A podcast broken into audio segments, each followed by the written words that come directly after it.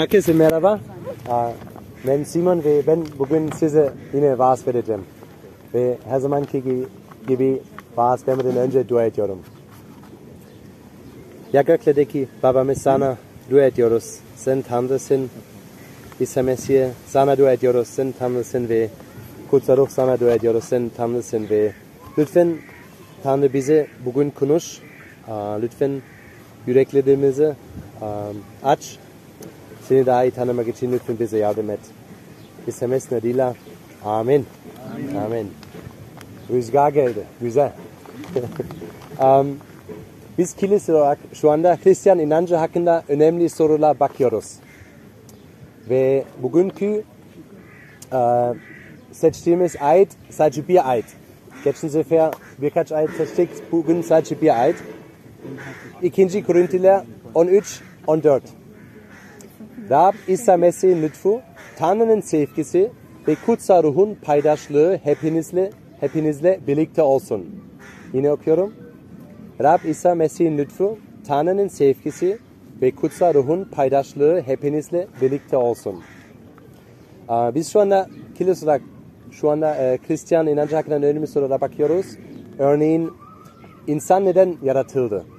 Tanrı kendini na- nasıl açıkladı? Ya da insan Tanrı ile nasıl ilişki içinde yaşayabilir? Geçen hafta Tanrı'ya şu soruyla, soruyla baktık. Tanrı nedir? Tanrı'nın birçok niteliği olduğunu gördük. O yaratıcıdır, sevgidir, yargıçtır, adildir, kutsaldır ve merhametlidir.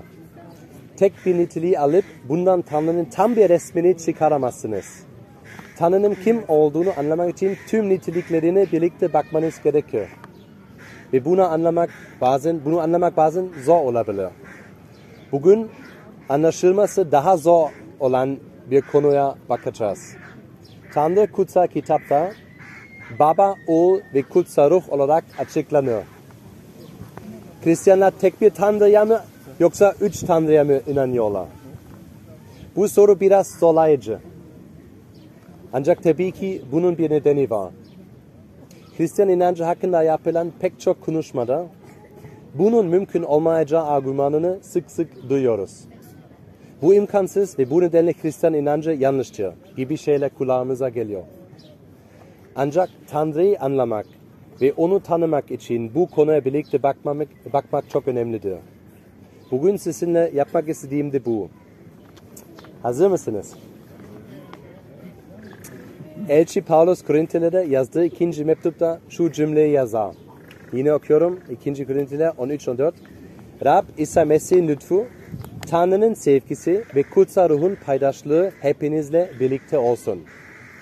Mektubun sonunda yer alan bu selamlamaya, selamlamaya dayanarak aşağıdaki üç düşünceye değinmek istiyorum. Anlamanın zorlukları, üçlü birlik, onun sevgisinin bir parçası olmak. Birinciyle başlayalım. Anlamanın zorlukları. Zorluklar nelerdir? Arkadaşlarınızdan ya da tanıdıklarınızdan Tanrı'nın kendisini üçlü tek bir Tanrı olarak göstermesine karşı ne gibi argümanlar duydunuz? İçlerinden biri Hristiyanların ve Müslümanların muhtemelen aynı Tanrı'ya sahip olduğunu söyledi. Siz insanların, siz Hristiyanların bir tanrısı var ve biz Müslümanların da bir tanrısı var. Muhtemelen aynıdır. Bu konu hakkında konuşmakla ilgilenmiyordu. Ancak başka bir arkadaşım bu konuyu tartışmak istedi. İsa'nın tanrı olmasının mümkün olmadığını, onun bir insan olduğunu söyledi. Bir insan aynı zamanda tanrı olamaz. Sadece Allah vardır ve İsa Allah değil, bir peygamberdir. Hem meğen biriyle birlikte olmadan nasıl hamile kalabilir ki? Gibi düşünceler ve argümanlara bana sorular sordu. Ateli, ateist olan bir başka tanıdığım ise tüm tanrı kavramının yanlış olduğunu çünkü bilimin her şeyi açıklayabildiğini söylüyor. Ve de bir tatmin ve mutluluk kendine, kendinde bulan pek çok insan var. Gerçekten de iç huzurlarını kendi içlerine bulmaya çalışıyorlar. İnsanın iyi bir insan olduğunu, sevgi vaaz ettiğini söylüyorlar. Evren sevgidir. İsa gibi olun. Mahatma Gandhi gibi olun. iyi bir insan olun.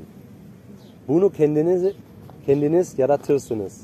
Bu düşünce İsa'yı iyi bir insan yapar.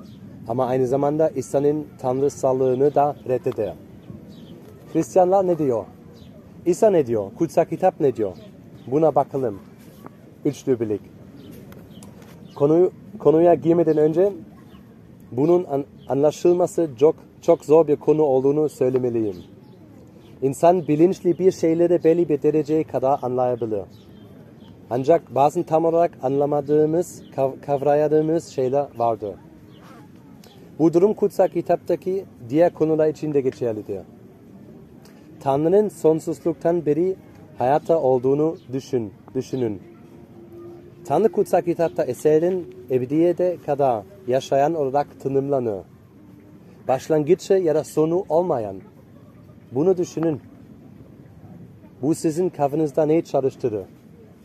Kavramımızı zor değil mi? Bu hafta hazırlık yaptığımda pek çok kişiyle üçlü birlik hakkında konuştum. Ve bu konuda çok şey okudum. Zor bir konu olmaya devam ediyor.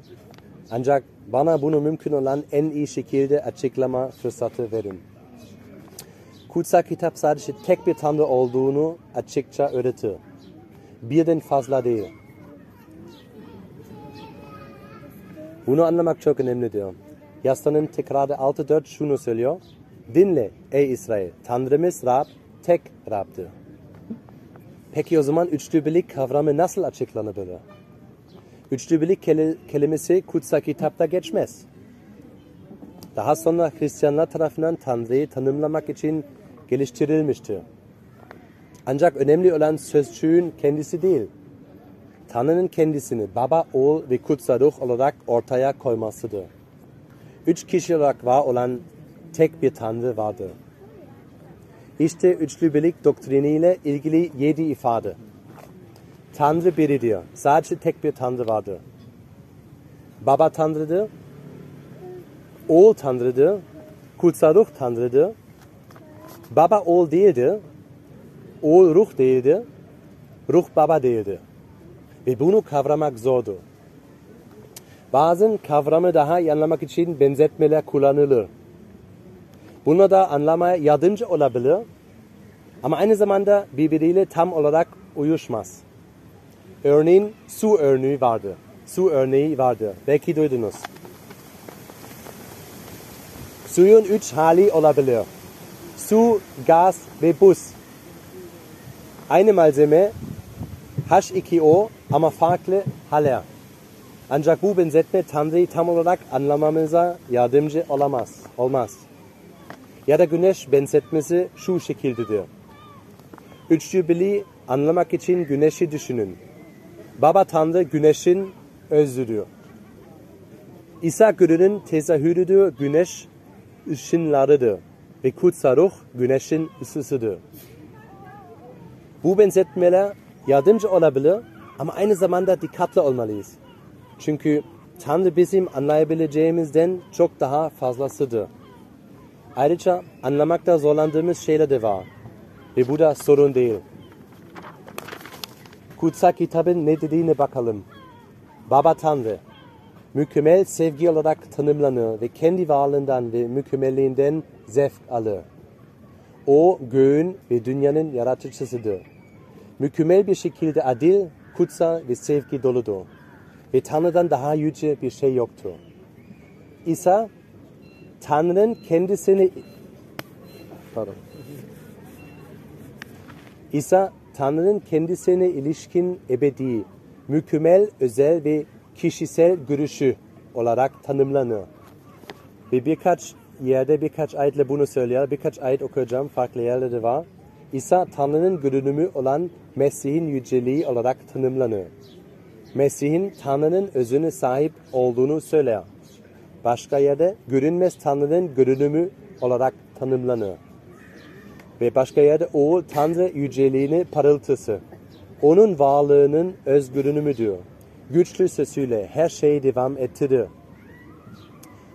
Kutsal ruh, eylem halinde var olan tanrısal varlıktır. Ya da Tanrı'nın kendisine olan sonsuz sevgisi. ve onun sevinci aracılığıyla dışarı akan ve ileriye doğru akan tanrısal sözdür. Pardon, bir sinek sürekli. Ya bilmiyorum yani. Pardon. Yine son cümle yine söyleyeceğim. Kutsal ruh eylem halinde var olan tanrısal varlıktır. Yaratanlının kendisine olan sonsuz sevgisi ve onun sevinci aracılığıyla dışarı akan ve ileri doğru akan tanrısal özdür. Tanrı sözünün, Tanrı'nın duasının sevgi olduğunu öğrenebiliriz. 1. Yohanna 4.8 Sevmeyen kişi Tanrı'yı tanımaz. Çünkü Tanrı sevgidir. Kutsal kitapta birçok yerde Hristiyanların içindeki sevgiden sanki iç, içle, içlerindeki kutsal ruh ile aynıymış gibi söz eder. Bir Roma, Romalılar 15-30 okuyacağım. Kardeşler, Rabbimiz İsa Mesih ve ruhun sevgisi adına size yalvarıyorum. Benim için Tanrı dua ederek uğraşıma katılın. Hristiyanlar kendisini üç farklı şekilde gösteren tek bir Tanrı'ya inanıyorlar. Tanrı'nın üçlü birliğini anlamında bana çok yardımcı olan bir argüman da şudur. Üçlü bir Tanrı'ya sahip olduğunuzda sevginin sonsuzluğuna da sahip olursunuz. Sevgi zamanın başlangıçın beri, başlangıçından beri var olmuştur. Eğer üç kişi olmayan bir Tanrı'ya sahipseniz, sevdiği ve sevgisinin bir ifadesi olan bir varlık yaratmak zorundadır. Eğer sadece tek bir kişi var olan bir Tanrı'ya sahipsiniz, bu sevgi Tanrısı olamaz. Adil olabilir ama sevgi olamaz. Ancak sonsuz, sonsuzlukta var olan Baba, Oğul ve Kutsal Ruh her zaman bu sevgi ilişkisinde, ilişkisinde, ilişkisine sahip olmuştur. Yani sevgi yaratılmış bir şey değildir. Tanrı'nın sevmek için kendisinin dışarı çıkması gerekmemiştir. Sevgi ebedidir. Ve üçlü bir Tanrı'ya sahip olduğunuzda tamamen sevgiyle bu Tanrı'ya sahip olursunuz. Sevgi Tanrı'nın özüdür. Biz nasıl bu sevginin bir parçası olabiliriz? Son düşünceye geldim.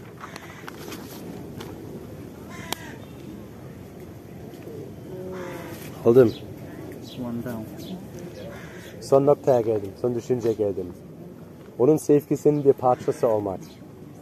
İsa Mesih'e baktığımız ve ona inandığımız zaman İsa'nın beden alması hakkında konuşurken yaratış, yaratılışın başlangıcını Yuhanna'nın Yuhanna İncil'in başlangıcıyla karşılaştırmak yardımcı olur. Tanrı'nın üç kişi ve yaratma eylemine aktif olarak katılmıştır. Tanrı yokluktan değil, sevgiden, doluluktan yaratmıştır.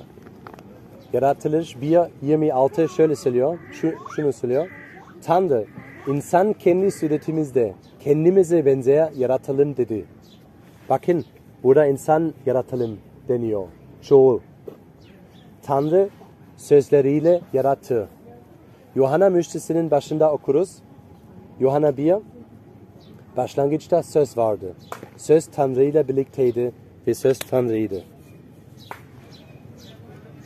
Başlangıçta o Tanrı ile birlikteydi. Her şey onun aracılığıyla var oldu. Var olan hiçbir şey onsuz olmadı. Ve Yuhanna 1 14 Söz insan olup aramızda yaşadı. Onun yüceliğini, babadan gelen lütuf ve gerçekle dolu biricik oğlunun yüceliğini gördük. Tanrı'nın yaratıcı gücü, Tanrı'nın sözü, Tanrı'nın kendisi, Tanrı'nın sureti olan İsa Mesih'te insan olmuştur. Söz olan, söz olan İsa Tanrı'dır. Tanrı'nın oğlu İsa Mesih beden aldı. Biz insanla günaha düşmüş karakterleri olduğumuz için Tanrı'nın önünde günahkarız. Hepimiz, herkes. Günahsız bir insan yok. Tanrı'nın önüne durabilecek tek bir insan bile yoktur. Bu nedenle sonsuzluktan beri Tanrı'da var olan Tanrı'nın oğlu insan oldu ve aramızda yaşadı.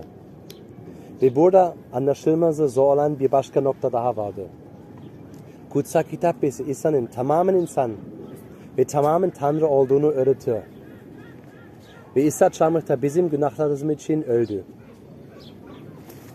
İsa sadece günahsız olduğu için günahlarımızın bedelini ödeyebildi.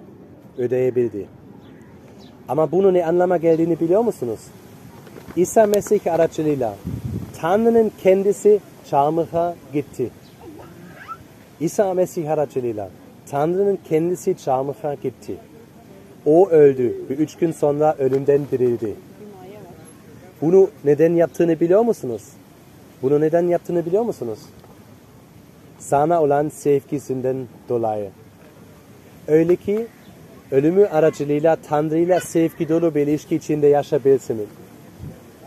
Ve İsa Mesih ve İsa Mesih kurtarıcın olarak iman ettiğinde kutsal ruhla dolarsın. Sevgi olan kutsal ruh. Romalılar 5.5 şunu söylüyor.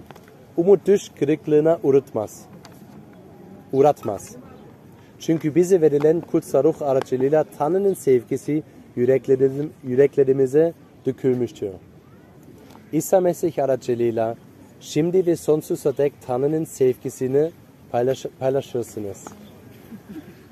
Ve bunun anladığımızda, Mesih'in müjdesini anladığımızda, üçlü birliği de anlarız. Ben dua ediyorum. Ya göklerdeki babamız, bugün beraber olabildiğimiz için sana şükrediyoruz. Ve sen kendini dünyaya geldiğin için, insan olduğu için, bizim günahlarımız için öldüğün için İsa Mesih sana teşekkür ederiz. Seni seviyoruz ve lütfen gelecek günlerde bizi bereketle ve kendini bizi daha çok tanıt. Seninle daha çok yani hayatımıza yolunu, yolumuzda gitmek istiyoruz. Lütfen bize yardım et. İsa Mesih adıyla. Amin. Amin.